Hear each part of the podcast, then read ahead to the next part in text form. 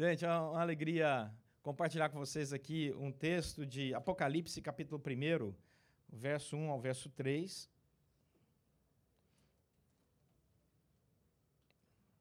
Apocalipse 1, de 1 a 3. Quem está sem Bíblia aí, levanta a mão que nós temos Bíblia para você. Aqui, ali, vamos lá. Maior prazer entregar esse texto aqui para você. E aí, a hora que você achar, mantenha o teu, seu texto aberto, tá? Lá no cantinho aqui na frente, terceira fileira aqui. Isso. E se eu esquecer de alguma coisa aqui da, da parte de, de aviso, você me cutuca, tá? Joga um, a Bíblia em mim, fala, tem que fazer isso. Gente, que momento histórico esse, hein? Que eu estou feliz demais.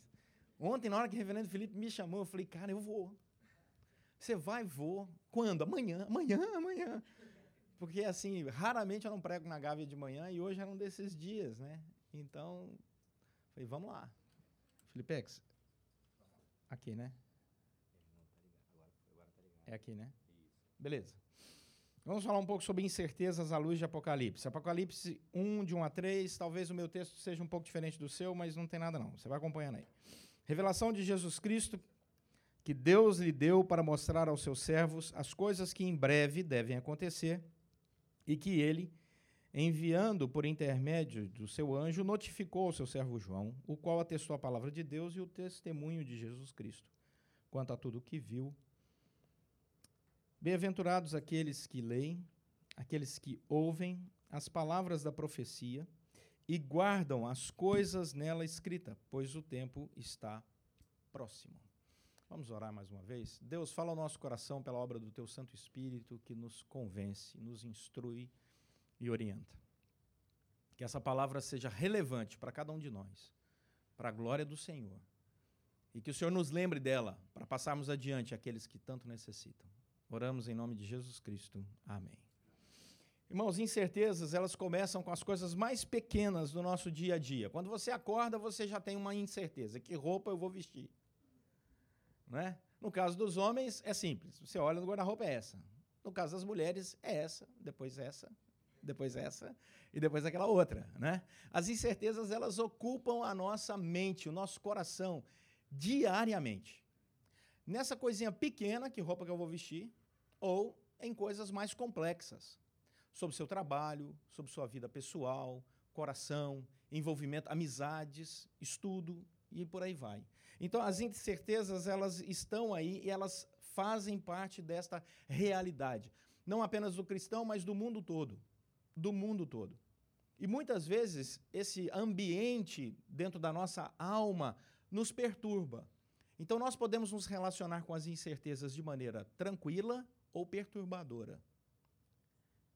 Esta é uma realidade do nosso mundo, do ser humano. O ser humano ele é assim. Às vezes uma incerteza pequena vai se transformando em algo muito grande. Por exemplo, quando você pega o resultado de um exame e o médico diz assim: "Não, está tudo bem". Você rouba. Mas aí você fala: "Pronto". Né? Tem gente que tem a síndrome do jaleco branco, não sei se vocês já ouviram falar nisso. A pessoa, quando entra no consultório, a pressão dele sobe. Eu tenho um colega que é assim. Ele tem problema. Ele afere a pressão do lado de fora do consultório e quando ele entra, ele olha para o médico e a pressão tum, sobe. Olha que coisa impressionante. Então, as incertezas, elas fazem isso com a nossa vida. E algumas pessoas acham que a proposição matemática pode ajudar. O Albert Einstein, por exemplo, dizia o seguinte, para quem confia na matemática para resolver os problemas da sua incerteza na medida em que as proposições da matemática, palavra do Einstein, referem-se à realidade, não são certas. E à medida em que são certas, não se refere à realidade. Deu para entender, né? É Einstein, gente, é outro papo. Né? Às vezes eu acho que quando eu prego, eu sou meio Einstein. De vez em quando eu não entendo nada. é. Então, a palavra do Einstein é, gente, não confia muito que não é bem assim aquilo que vocês estão achando. Então, você começa a partir para a ciência da computação, da comunicação, que vai dizer que existem os cálculos da probabilidade. Quando você conversa com as pessoas usando cálculos matemáticos, isso ajuda na resolução das incertezas e na tomada de decisão das pessoas. Por exemplo, na ciência da comunicação, quando você diz que algo está virtualmente certo, equivale a 99%. ou provavelmente, extremamente provável, 95%. Você pode dizer também, nessa ciência de comunicação, que é muito provável, e a pessoa vai entender que está no espaço entre 90% e 100%, mas também pode dizer que é pouco provável, mas permanece na casa dos 66%. Na ciência da comunicação, por exemplo, você pode dizer que entre 33 e 66 existem chances equilibradas da coisa dar certo, mas na casa dos 33 é bem improvável que isso vá acontecer. Mas existe também nessa área a probabilidade que é muito improvável, até 10%. E extremamente improvável fica entre 5%. E virtualmente impossível fica na casa dos 1%. Mas e se eu te falar que existe a possibilidade de você entrar num projeto em que a chance de vitória nele é na casa de 1 para 50 milhões? 1 para 50 milhões. Aí nem 1% adianta. Mas às vezes o coração tem razões que a própria razão desconhece, não é não? Eu, eu sei que é 1 para 50 milhões, mas não custa nada, né?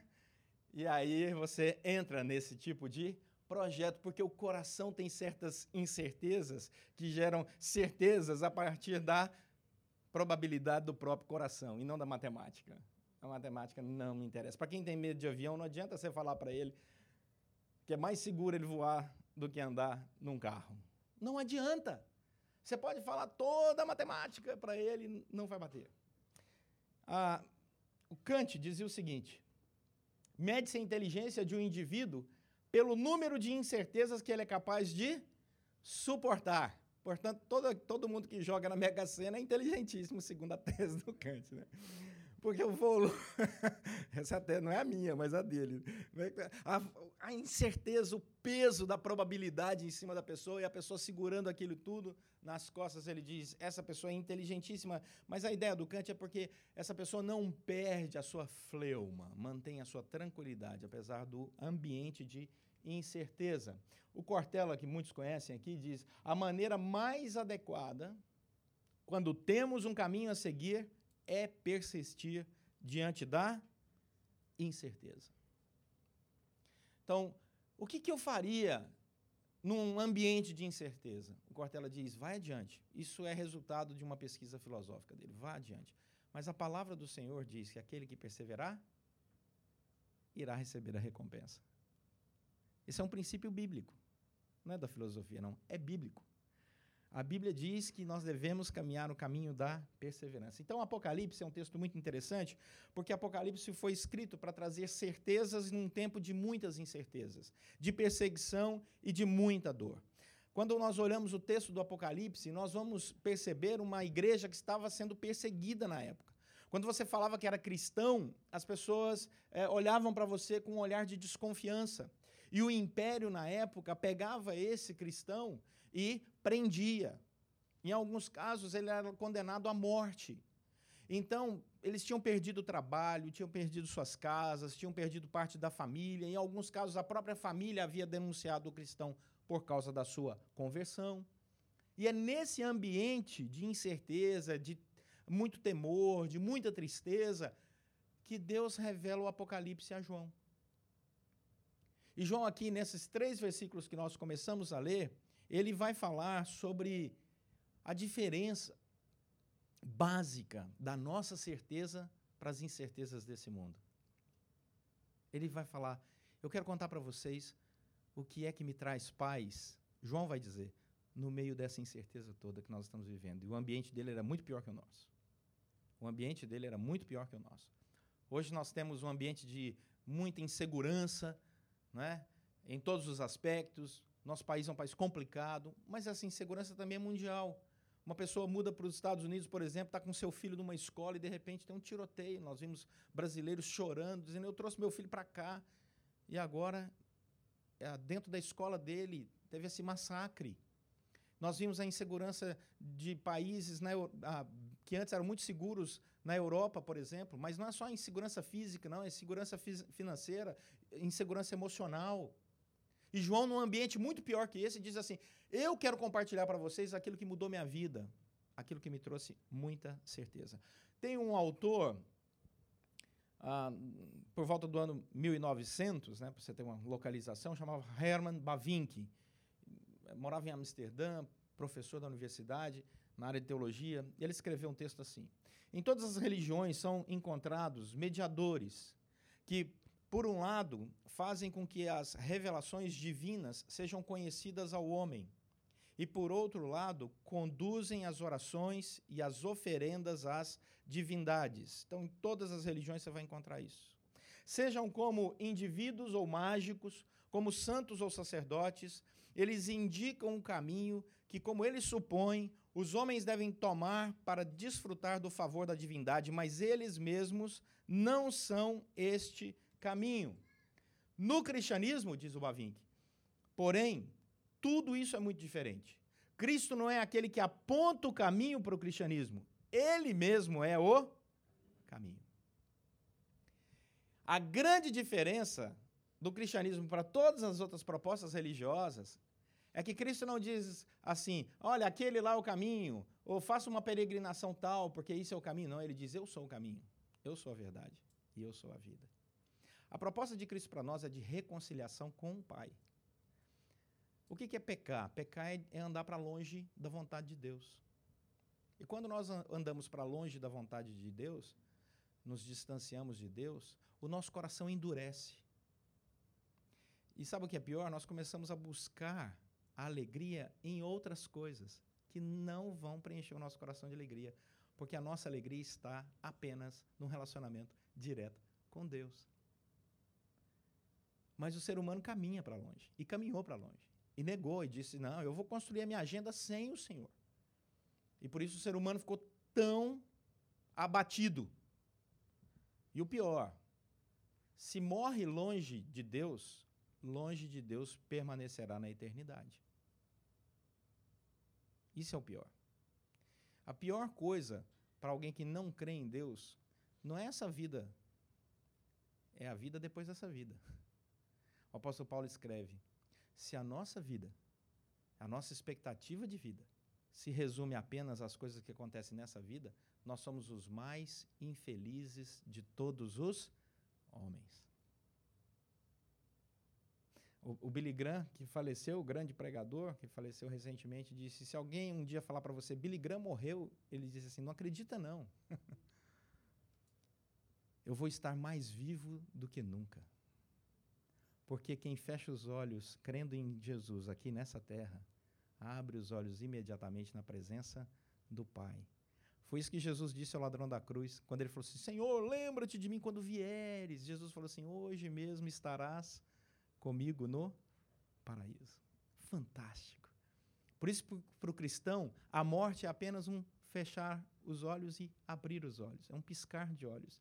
É apenas uma passagem por isso que você reconhece velório de cristão longe. Quando você entra no cemitério, tem gente cantando. Pode ir que é crente. É paradoxal isso. Porque a vida no nosso coração, ela é eterna. E quem plantou essa eternidade no nosso coração foi o próprio Deus, que nos criou para sermos sua família para todo sempre. Mas o ser humano, ele nega isso. E ele caminha longe para isso, de Deus. E ele diz para Deus, olha, o Senhor nos criou de tal maneira que é impossível que um ser humano ande do jeito que o Senhor imaginou, criou, que possibilitaria ele andar. Aí o próprio Deus diz: então tá, vou me encarnar. Vou virar homem e vou mostrar que era possível para Adão ter relacionamento real com Deus. E Jesus Cristo vem, se encarna, vive a nossa vida, come a nossa comida, respira o nosso ar, bebe a nossa bebida, mas sem pecado. E o justo morre pelos injustos. O santo pelos pecadores. O criador pelas criaturas. Para que todo aquele que nele crê não pereça, mas tenha vida e vida eterna. Por isso que eu olho para a cruz e digo: creio. Não apenas no sacrifício de Cristo Jesus, creio no Deus eterno. Como foi dito hoje aqui na profissão de fé. Bonita. E com sotaque. Creio. É? Creio. Maravilhoso. É o Espírito Santo que revela. Portanto, o Apocalipse é essa revelação. A palavra Apocalipse significa isso, a revelação. Espera aí, a vida é muito mais que isso. peraí, a vida vai além de comida, bebida e o nosso dia a dia aqui. Peraí, isso é revelação. E quem faz isso é o Espírito Santo no nosso coração. E um dia, você e eu percebemos isso, né? O clique do Espírito Santo no nosso coração. Opa! A vida é mais que isso. É voltar para Deus, é caminhar com Deus e experimentar tudo aquilo que o nosso Criador fez. Apocalipse é isso. Portanto, Apocalipse vem acabar com as incertezas. Vamos ler juntos lá? Apocalipse vem acabar com as incertezas. Está fraco, de novo. Apocalipse vem acabar com as incertezas. Quando você tiver uma incerteza na sua vida, vai para a Bíblia. Vai para a palavra de Deus. A beleza do protestantismo é isso, gente. Nós recebemos aqui as ferramentas para olhar para a palavra do Senhor da maneira correta, para tirar dos nossos corações a incerteza. O sacerdócio universal de todos os santos, né, na teologia reformada, é exatamente isso. Você tem na sua mão uma coisa chamada palavra de Deus e você tem acesso a ela. Você abre, você lê e as incertezas vão embora. Por quê? porque ela revela, ela tira o véu. O que, que o texto de Apocalipse diz? Que a revelação, olha aí, versículo primeiro, primeira coisa, a revelação é de quem? A revelação é de Jesus Cristo, que morreu e ressuscitou.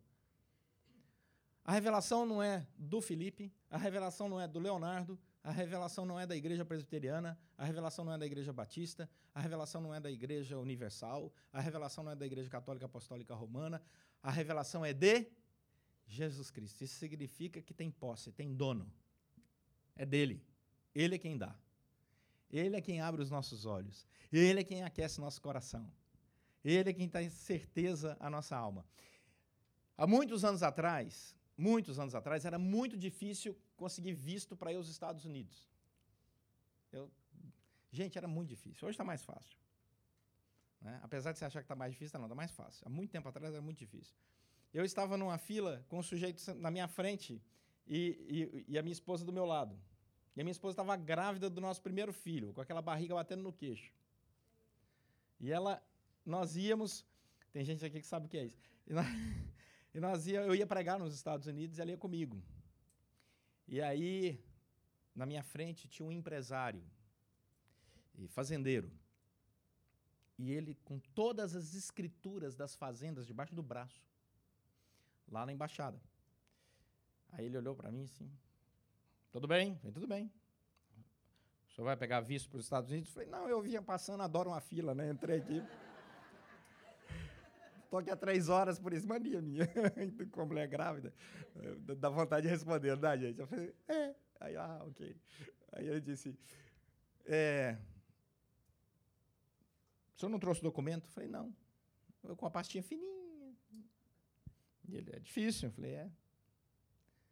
Aí ele falou assim, sua mulher está grávida? Eu falei, é. Seis meses? O que, que esse cara está pensando? Saiu do almoço agora, né? Aí eu disse, sim. Aí ele disse, olha, muito difícil vocês jovens desse jeito. Foi há dois anos atrás, gente. Não tem muito tempo. Né? É, consegui isso, visto assim, sabia?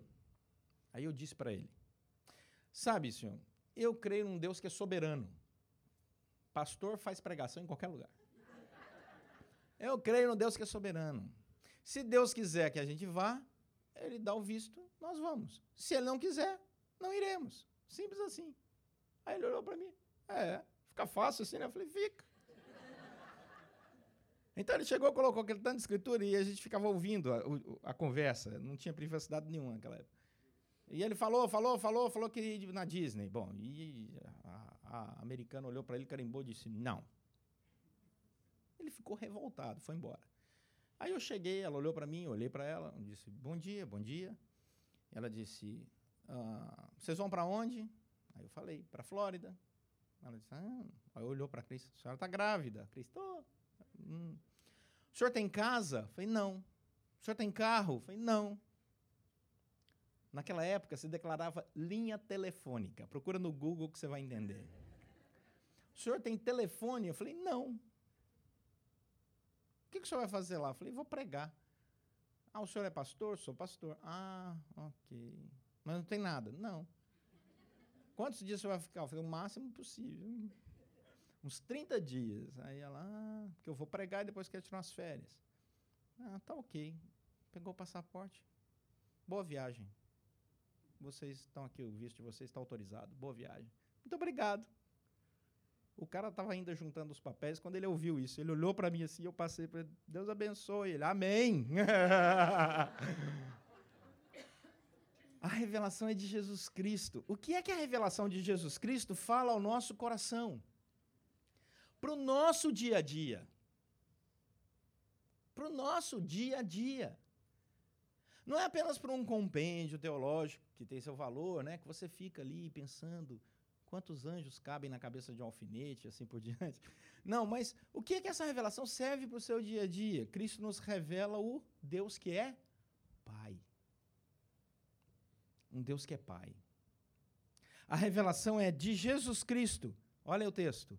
Que Deus lhe deu. Deus lhe deu para mostrar alguma coisa a alguém. Percebam que há um interesse na Santíssima Trindade sobre a sua vida e a minha vida. Imagina a Santíssima Trindade, Pai, Filho Espírito Santo, revelando algo sobre o futuro para nós. Olha lá, o texto vai dizer que ele revela para os seus servos, que somos nós. Deus se interessa com as nossas incertezas e Ele quer responder às nossas incertezas. Ele não quer que você seja um filho com um coração temeroso, uma filha com um coração temeroso. Ele fala assim: não, peraí, eu quero trazer respostas daquilo que é realmente importante, não do tipo de camisa que você vai usar. Né? Porque essa foi uma dúvida minha hoje de manhã. Né? Demorei uns três segundos para resolver. Né? Não, ele quer falar: eu sou seu pai, estou aqui do seu lado. Qual é a dúvida que você quer colocar? Eu quero revelar a minha vontade para você. E isso deve encher o nosso coração de alegria, porque agora eu sei que eu tenho um Deus que se importa comigo, se interessa com a minha vida. E o interesse dele é tão grande que ele morreu na cruz em Cristo Jesus para que essa reconciliação fosse perfeita e ressuscitou para isso. Portanto, quando eu olho para esse Apocalipse, ele vem acabar com as minhas incertezas, porque Cristo revela as coisas nos detalhes. Gente, não há dúvida a Bíblia vem para tirar nossa dúvida. Se todos os assuntos que você pensar, a Bíblia responde. Tem gente que fala assim: não é possível, responde. Eu poderia fazer uma lista de curiosidades aqui, mas não vou fazer. Vou me segurar. Mas tem cada coisa na Bíblia que é impressionante. Com quem eu devo me casar? A Bíblia te orienta. O perfil. Não a pessoa, o perfil. Tem que ter essas qualidades aqui. Como eu devo educar meu filho? A Bíblia diz. Como eu devo a, ah, aplicar minhas finanças? A Bíblia diz. Como eu devo me comportar com uma pessoa que não é cristã? A Bíblia diz. Como eu devo me comportar com o governo? A Bíblia diz. Ela dá todos os detalhes. Não é uma relação de legalismo, é de amor. É o Deus que quer tirar dos nossos corações as incertezas. Então ele começa a falar: vocês são meus servos, eu me importo com vocês. Jesus diz assim: nem chamo vocês mais de servo. Vocês são os meus amigos. E Jesus Cristo vem e revela usando a pessoa de João. Deus fala através de pessoas que falam da sua palavra. O João tinha a palavra de Deus agora revelada e foi falar para as pessoas. Felipe tem a palavra de Deus revelada, vai falar às pessoas. Você tem a palavra de Deus revelada, vai falar às pessoas. E as pessoas vão dizer, ah, a sua opinião, você vai dizer, não, não é minha. Ah, então é da sua igreja. Não, não é da minha igreja, não. A opinião é de quem? De Jesus, revelada no Evangelho.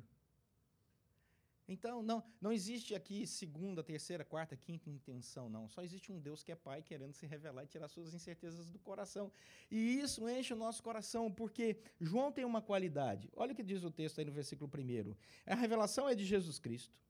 Aí você começa a entender o texto. Que Deus lhe deu para mostrar aos seus servos as coisas que em breve devem acontecer e já estão acontecendo, nós estamos aqui vivendo esse contexto de Apocalipse.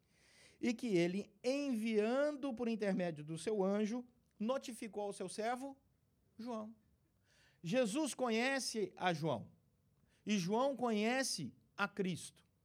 E João começa a falar no versículo 2: o qual, olha que interessante, atestou a palavra de Deus Eu fui lá e vi que ela funciona. E por isso agora eu posso testemunhar de Jesus Cristo tanto, tudo, quanto a tudo que viu, ouviu. Eu posso dizer, é verdade. Gente, a fé funciona.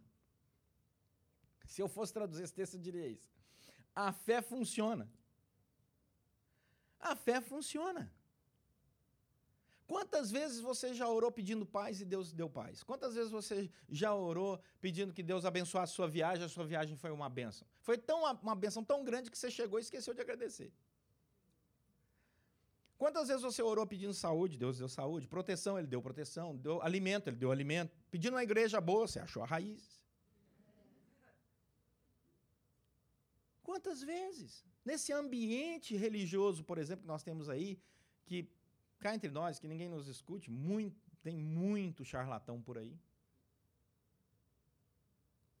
Deus derramou graça e você está andando com uma família da fé saudável. Isso é bênção. Deus respondendo para sua vida e dizendo: vai lá, conta para os seus amigos, fala para sua família. Vamos inundar esse mundo com o amor de Jesus Cristo e por Jesus Cristo. E aí João começa a dizer: Eu atestei. A primeira carta de João é interessantíssima lá. João escreve dizendo o seguinte: O que temos visto e o que temos ouvido com respeito ao Verbo da vida, isso falamos para vocês. Jesus já tinha ressuscitado, ele está escrevendo a carta anos depois. Ele não diz assim, o que vimos lá no passado, não. O que ouvimos, não. O que temos visto. O Evangelho está vivo. E é maravilhoso você ver pessoas sendo libertas pela pela força do Evangelho, né? a ação do Espírito Santo, transformando vidas e dando sentido, tirando as incertezas e dando certezas. Isso vem porque João começa a revelar então o caminho da alegria cristã a partir do versículo 3. E ele diz: Bem-aventurados, a palavra felizes, macários no grego, felizes, aqueles que leem e aqueles que. O que, que diz o texto? Ouvem. O quê? As palavras dos homens. Não, as palavras da profecia desse livro. E guardam as coisas nela escritas, pois o tempo está próximo. O Senhor diz assim: felizes são os que param para ouvir, atentar. Gente, tem muita gente que para horas e horas diante da televisão para ouvir todos os dias um programa de televisão. Sei lá o que, que cada um gosta de um. Mas enquanto o Espírito Santo não toca no coração das pessoas, elas não têm paciência para ouvir o Evangelho nem 30 minutos. É ou não é verdade? Mas quando o Evangelho faz sentido, porque nós nascemos de novo pela graça de Deus, você fica 30 minutos, 40, uma hora. Por exemplo, hoje eu vou até às três aqui. Brincadeirinha. né? O Evangelho começa a inundar nosso coração.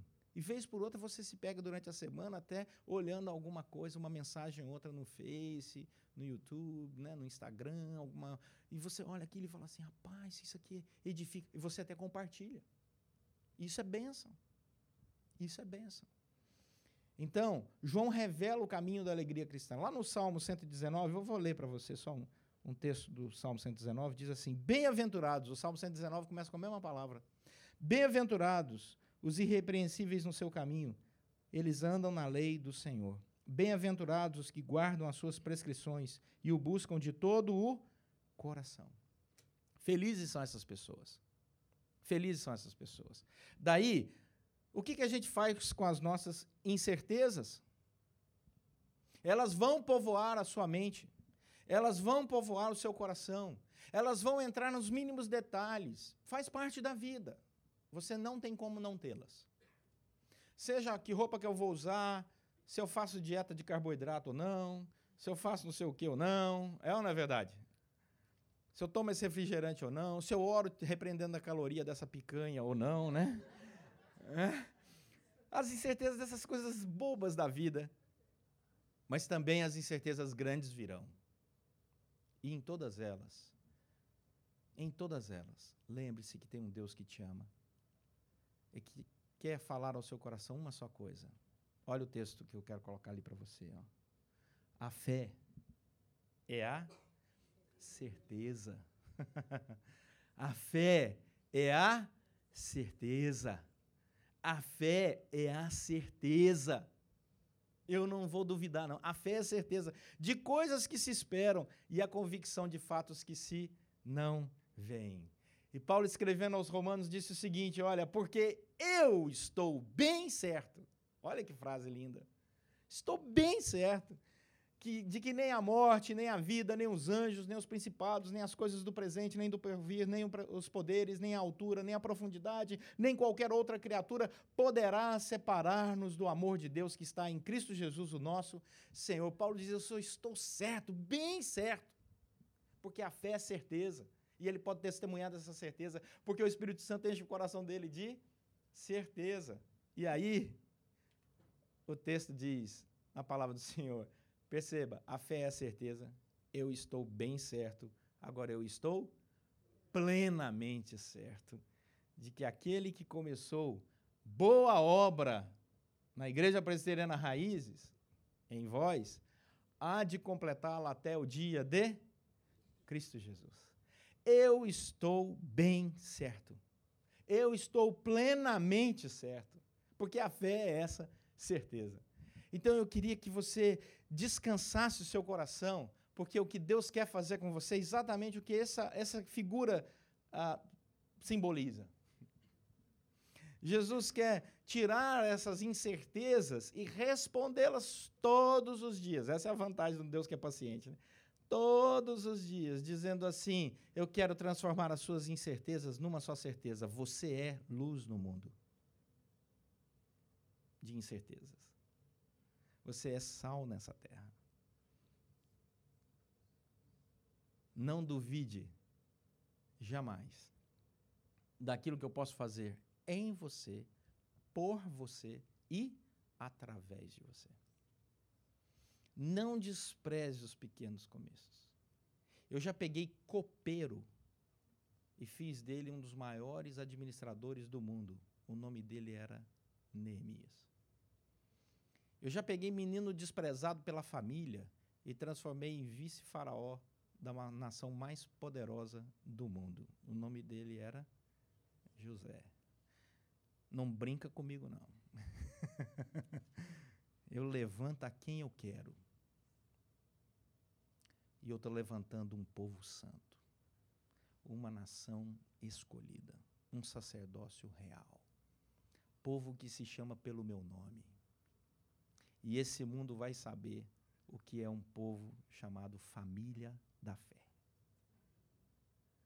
Então eu quero convidar você a tirar todas as incertezas do seu coração e colocar diante de Deus, que revela a sua palavra e o seu amor em Jesus Cristo, e dizer: Senhor Jesus, encha a minha vida dessa fé, que é essa certeza plena.